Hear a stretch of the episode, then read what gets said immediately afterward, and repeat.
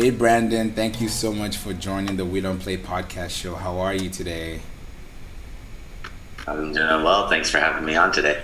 You're most welcome. Anytime, anytime. I know we're going to be discussing a lot about SEO and social media marketing, especially when it comes to Google Ads, especially with your audience. So, before we even go and get started, please let us know who you are, what you do, and it would be great for us to start it off from there. Yeah, my name is Brandon Leibowitz. I've been involved with digital marketing since 2007, helping people get more traffic to their websites using SEO, social media, know, paid ads, email marketing, kind of do it all, but really focus more on the SEO side of things just because it's the way to tap into that free traffic and I spend money on ads when you can get up there for free. So been doing that ever since 2007, working at different advertising agencies and always working on the side, building up my own business, doing the freelance work and built it up to enough where I was able to quit my job a few years ago and focus solely on this. And they've just been focused on the free traffic over the past 15 years. Wow, that's heavy. I would I would really love for you to kind of like give us a way back machine, right? Just tell us a little bit about how SEO was in 2007 and then fast track it to 2017 and then tell us what's happening in this recent five years that has happened so it would be good to hear that from you too SEO has pretty much stayed the same for the most part. It's just Google's changed their algorithm to stop spam. So that's really the main thing is they're just trying to kick off low quality sites that are gaming the system and tricking Google by having like duplicate content or having low quality backlinks and things like that. But overall, the strategy remains the same for the most part, except for like mobile. know, that in like 2011, where Google had the Hummingbird update and said, all right, I'll focus on semantic web. I'll make sure that we're ready for the mobile or speed, where they realize speed is very important, especially for mobile, kind of shifting back towards mobile. But other than that, it's just kind of make sure you have good quality content, good key or keywords in the right places, not spamming Google or your website, not spamming keywords all over it, and making sure you build good quality backlinks. was really kind of the main things. And over the years, it hasn't changed too much, except for people that have found loopholes and ways to spam. And but Google, which Google's like, no, we don't want you to game the system. We want you to work to get these rankings.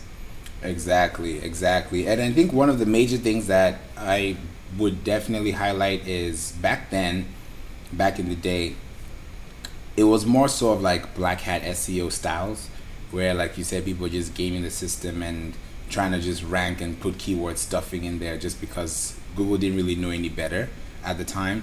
But now it's more so like a white hat seo where it's it's pretty much based on fair play and how we can be able to connect those dots. So when you see those practices especially for someone that has seen everything from the way it started and the way it is now what are the major things that you can actually take away and let our audience know about how SEO really works? Because when you hear SEO, it's so daunting. Like when someone hears it, they're like SEO, ah, I don't want to be there. You know, so how do you simplify it for someone who has no clue about SEO but really needs this SEO to boost their business? Well, it just depends on what type of business you are, but mm-hmm. the most important thing is really like adding good content to your website.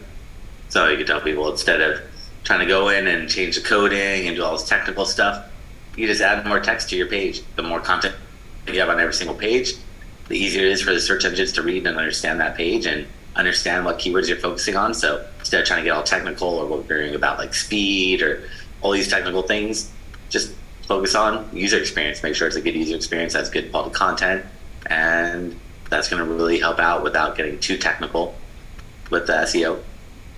Okay. Okay. One thing that struck out to me the most that you mentioned right now is good quality SEO, good quality content. And when I hear good quality content, what are the features that at least administer that type of good quality content? I'm just making sure it's original content, mm-hmm. not like copying content from one page to another because that's something that Google will penalize you for, and don't want Google to penalize you. So that's really the most important thing is making sure it's original content, making sure you write for the user, not for the search engines. Don't just put keywords to put keywords in there. Write for people. Don't write for Google because Google's able to pick up on synonyms, plurals. They can even pick up with keywords that aren't even there. Just understand the semantic web and intent behind what type of content you're putting out there, but just make sure put out good quality content. And usually, the content length just depends on your competitors. On average, most people say put about 400 words of text per page, but that's mm. not how it should be. It's you need to put more text than your competitors. So what I would do is go into Google, search for your keywords, see who's on that first page of Google, open up all those websites, not the ads, but the organic, the free yeah. listings, mm-hmm. over the ads, open them all up and see how much text everyone has on their website, and you can kind of average it out. If everyone has 100 words, maybe you only need 150 words. If everyone has 2,000 words, you probably should put 2,100 words. So yeah, it's fine the competitors because that's SEO, we're not trying to be Google. It'd be nice if we could, but Google changes every single day. There's right. no way we're going to beat Google's algorithm. But we could see what your competitors are doing and do a better job of SEO than they've done. Because that's really what it all comes down to is who's on that first page of Google, how much SEO have they done, and how can we do a better job of it. And by finding competitors, the content, you see all that stuff there. Also, you can search in Google. And when you search in Google for your keywords, there's a section called People Also Ask.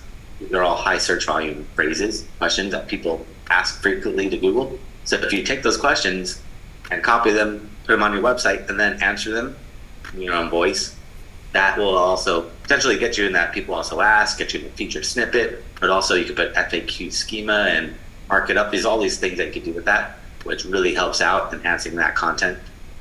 But those are just a few things. Also, like the title, really important. Making sure you put keywords in that title, making sure you interlink the pages together. So when you're writing content, you want to link to other blog posts or other pages, services, products on your website so people don't just read the content, get to the end and wonder what to do.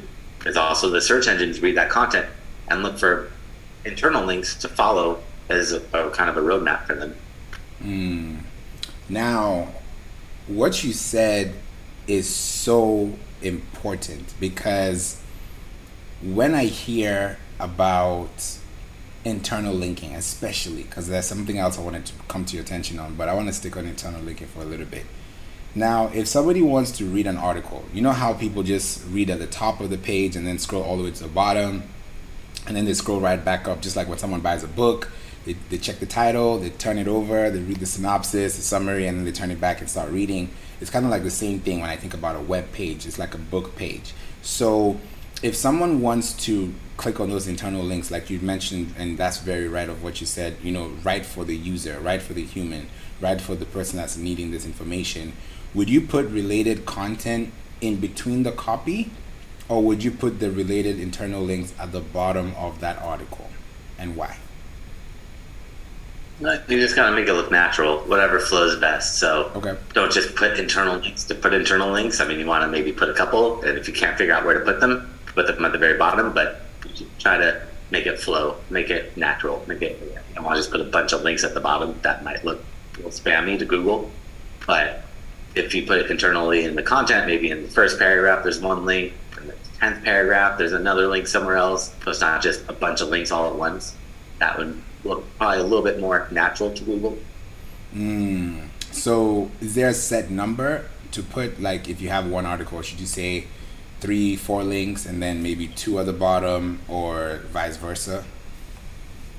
Mm, not really. It's whatever it's in. I would just get write for people. If you try to just squeeze in links, that's more of like the old way to do it, black hat style. But does help out to put those internal links. But I would just try to make it, yeah, not put too many, but put enough where it seems relevant. Maybe one or two for every 400 words, or one for every 400 words. But that's just throwing the numbers out there. Yeah, thank you so much for that. I appreciate that because it helps people to have at least some type of blueprint to work with because you know SEO is so big. When you hear technical on page off page it, they get lost and they don't want to do the work. They don't want to actually you know commit to that work because they don't know what to expect. So you know you also mentioned something like the people also ask section. Now when i think about duplicate content is this something that we should do let's say the question is what is digital marketing and then that's under people also ask should the person that's writing about that type of article get that exact phrase or should they paraphrase it in their own way and then google is going to translate it in their own way how does that work for the user well, I would just copy it verbatim because that's a phrase Google's telling you right there. This is what people also ask. So take that phrase or that question and then answer it in your own words. But there's always going to be duplicate content. If you're selling blue jeans, you can't really write a unique product description all the time for blue jeans. So, or there's like footers, copyright stuff. So right. terms of service, there's always duplicate content all over the internet. As long as the majority of your content is not duplicate, that's fine. But it's okay to have some because it's natural. There's no way not to have duplicate content in the human language. Whatever language you're speaking, English or whatever language you're in, there's always going to be some duplication of it. There's no way to avoid that. Exactly. I like that you said blue jeans because my next question was going to come to the images. When you think about when you think about image SEO, you know, some people leave the alt text blank. Some people don't even rename their file names with the target keywords hyphenated. So those are things that people look into, but they don't really pay attention to either. So if we're talking about blue jeans, like let's be in context now, and someone you see somebody wearing blue jeans or trying to wear blue jeans or how to wear jeans or where to find jeans. Now those images, how important is SEO with those images when it comes to ranking and SERP results? Well, if you want to optimize your images, you got to optimize file name before you upload it to your website, and then add in the alt tag. So when you upload it to whatever platform you're on, it's usually going to say title, description, alt text, or alternative text, and that's where you want to describe what that image is about. Don't put keywords in there in the file name or in the alt text. Just describe what that image is about. If it's a bunch of people smiling, just put happy people dot JPEG or PNG or whatever it is. Don't put happy people SEO company. That would be really spammy. But eventually you're gonna have pictures of your product or service, and that's gonna have your keywords in it. But don't just put keywords to put keywords. That's an old way to do it and not the best strategy. It's a lot better just to describe, be descriptive, describe what that image is about in a few words. That's the main thing. Now, with alt text or alt tags or alternative tags or alternative text, when I think about the descriptive, like the way you said, be descriptive, some people can be descriptive and literally give you two paragraphs. so, what is the limit and why is that the limit? Just a couple words. You don't want to have it too much. You want to just describe that image as just quickly, short, descriptive. You don't need to be writing paragraphs because search engines just need to know what that image is about. If you're trying to write all that paragraph or content around it, you should put that content on the page, not on the image. Mm. That's going to help out a lot more. Google wants that text.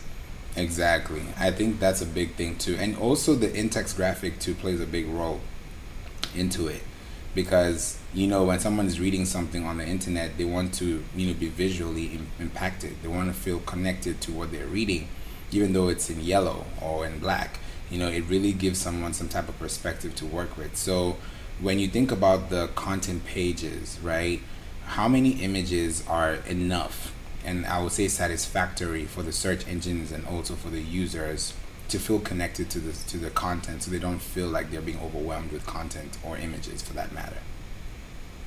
It depends. If you're an e-commerce website you probably want more images. If you're selling a product or a physical or service, you might not want as many products. So it just depends, or images. So it just depends on what your website is. It really depends. It's not really a one size fits all. Or this website should be like this. This website should be like this. It just depends on who your audience is, what you're promoting, and how to make it stand out in a way that converts them and resonates with them and keeps them engaged and interested. Yeah, I believe so too. And and one thing that comes to engagement, which is I'm so happy that you mentioned that is social media because social media is a top ranking factor for SEO, you know, when it comes to ranking on Google search or ranking just within the algorithm. Now, when you think about social media, what are the things to think about when applying SEO? Because people that use social media don't think about SEO necessarily. And of course, social media is not SEO apart from like Pinterest, YouTube, and the likes because those are search engines. But things like Facebook, platforms like Twitter, you know, like TikTok, or Instagram. You know, how does someone think about SEO when they're using social media for their business or even personal, just for ranking purposes? If they're trying to use social media just to help market themselves, and they need to figure out who their audience is and what platforms they're on because you got to think about who your audience is. Where are they going to be? Are they going to be on Google searching for you? Are they going to be on Yelp, TripAdvisor, or are they going to be on Instagram looking for you? Like if you're a dentist, probably not going to get much traction off Facebook or Instagram or Twitter. I mean, you might get some people, but most people are probably going to go on Google to find you. But you're sound like if you're like a sports team or something newsworthy, then social media is going to be really great. Or a musician, stuff like that works really, really well on social. But you just got to know who your audience is and where they are. Usually, social media is a good way to put a face behind the company and build trust up to let people know you are really say you are that you're a real business, that you're trustworthy, that people could shop with you, put money, purchase off you. They can read reviews, see testimonials, things like that. But in general, it just depends on who your audience is. Are they on social or are they going to be on another platform? Because you really need to be where your audience is. That's number one. Mm. You don't need to be everywhere. You just need to be where at. I like that. You need to be where they are at because social media is busy and there's so many things that you can do on social media.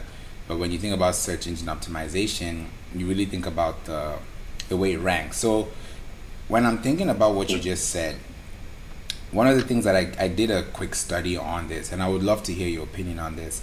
When you search for a business name on Google and you get those seven to 10 SERP results.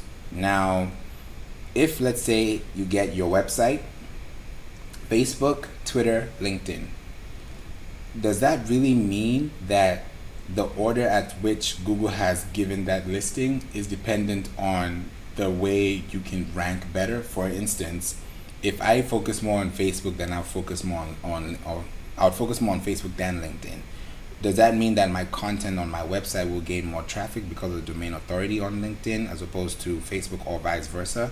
How do you play that out? Because when people look at those results, they don't know which one to start with. They're like, ah, I'm confused. So if someone looks at that just plain sight, how do, how can they help that process? Google's always going to rank social media so whenever you come search for your company name, your company or your website should show up number one, and then there's always going to be social media like Facebook, Instagram, Twitter, YouTube, Pinterest, LinkedIn. One of those or a few of those will rank at the top of Google, but it just depends on how much SEO has been done to those pages, and those are going to rank higher than another one. It doesn't mean it's going to be better for your audience.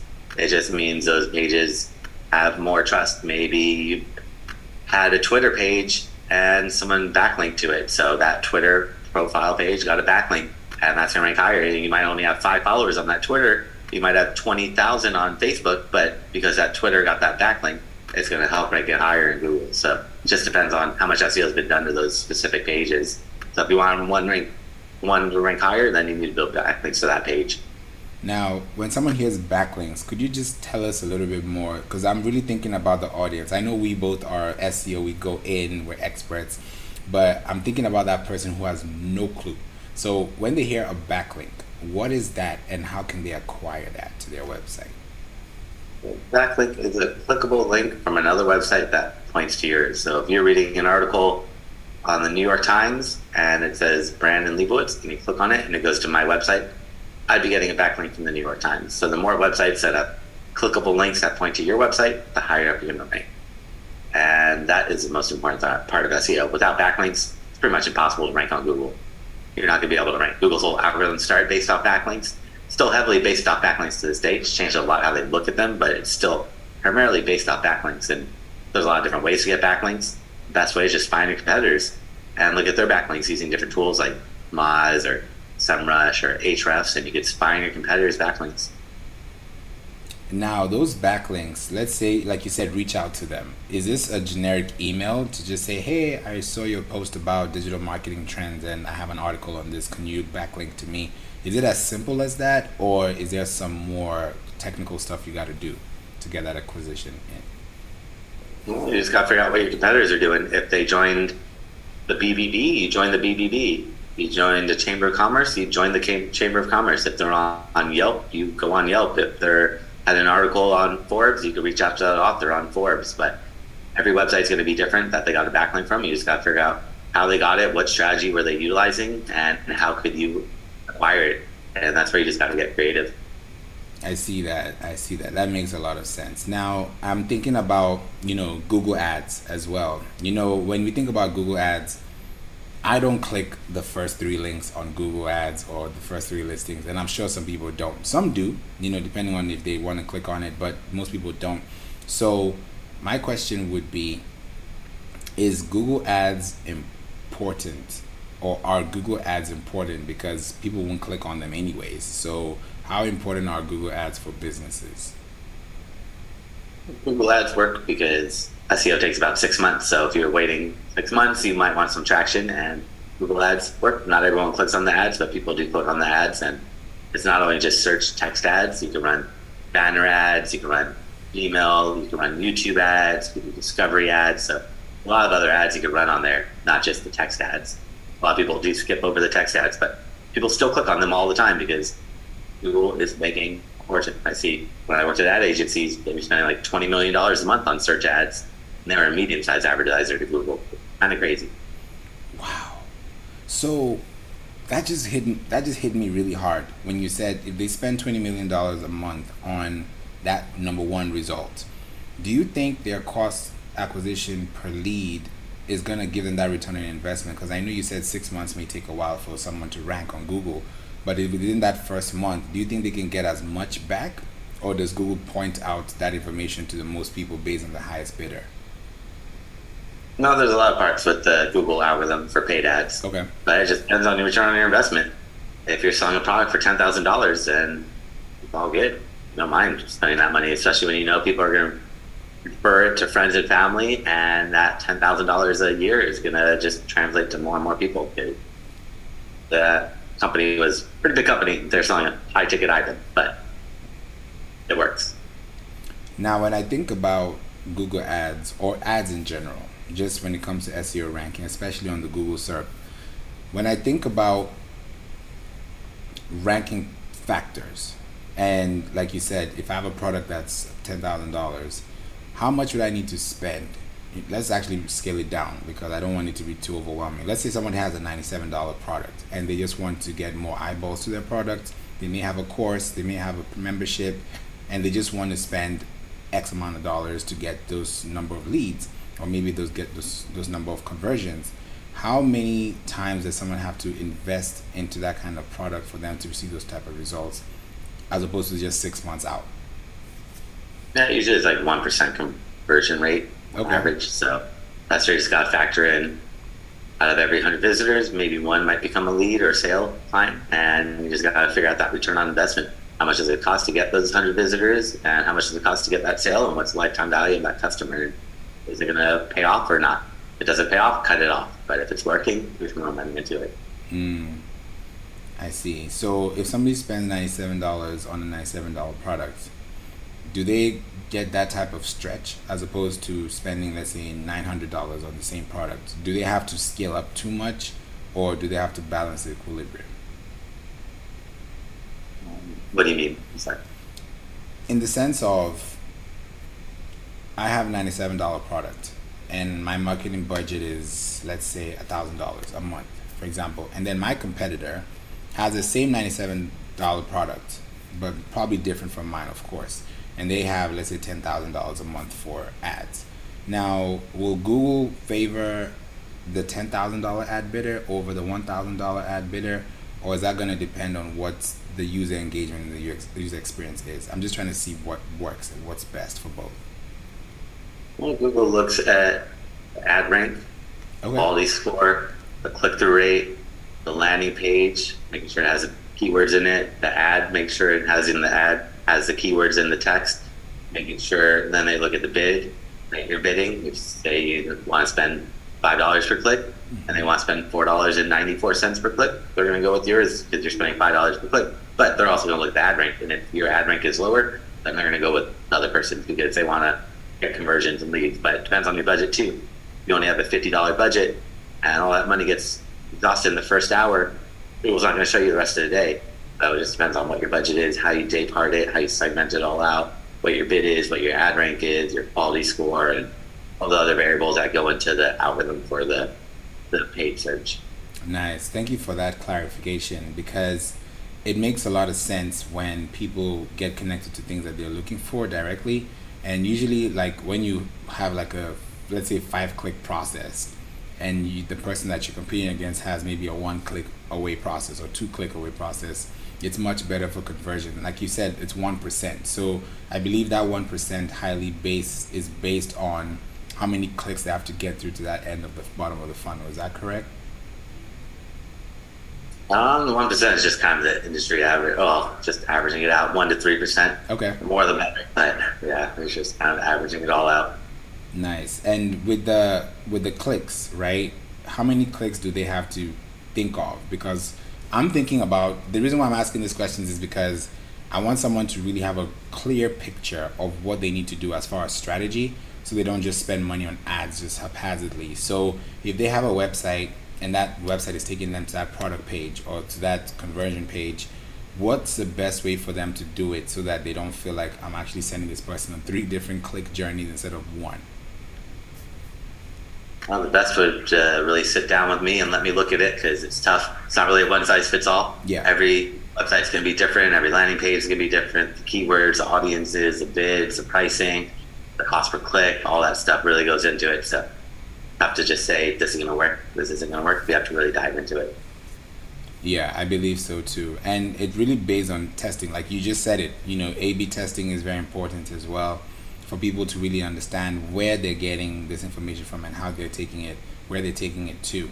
So my thing would be for, for someone who's listening to this and they're listening to you as well, what is the key takeaway for someone who really wants to get into SEO, not as a manager, not as a specialist. They just want to do it for themselves. They want to feel like at least I have everything connected and, and at least I've done the bare minimum. What would that be? With SEO, the most important thing is the content and the backlinks. Having good quality content on every single page on your website and having backlinks to support that and build that trust up. Those two things alone will get them more rankings for themselves. Amazing, amazing. This has been so helpful. I think we've really like jumped on each other's and and it's it's really it's really good to see how we've jumped on each other's content planner and see how exactly this works because it's going to like you said it's not a one size fits all strategy it's really depending on whether you're product or service based and that really helps you to know exactly what to do next so i really appreciate you for coming onto this podcast the we don't play podcast to show and just tell us more because the more of you we need in this world is going to make the world a better place for us to be in. Well, thanks for having me on today. And if anyone wants to get in touch with me, I create a special gift for them. They go to my website, SEOoptimizers.com. That's S E O O P T I M I Z U R S.com forward slash gift. They can find a special gift there along with all my contact information. And I do a bunch of other free classes that I give out on that website as well. So if they want to more classes all for free. They can learn more about all aspects of digital marketing. Amazing, amazing. Thank you so much. That is also going to be available in the show notes. So if you were actually looking for this link and you just heard it for the first time, please make sure you click on this link in the description so you can be able to, to, get in touch with Brandon and he can give you all the tips and needs that you need to just hack your website and do it the right way with the white hat SEO strategy. So this has been so helpful. I really appreciate you, Brandon, for coming and I look forward to connecting with you soon. Thanks for having me on. You're welcome. Anytime.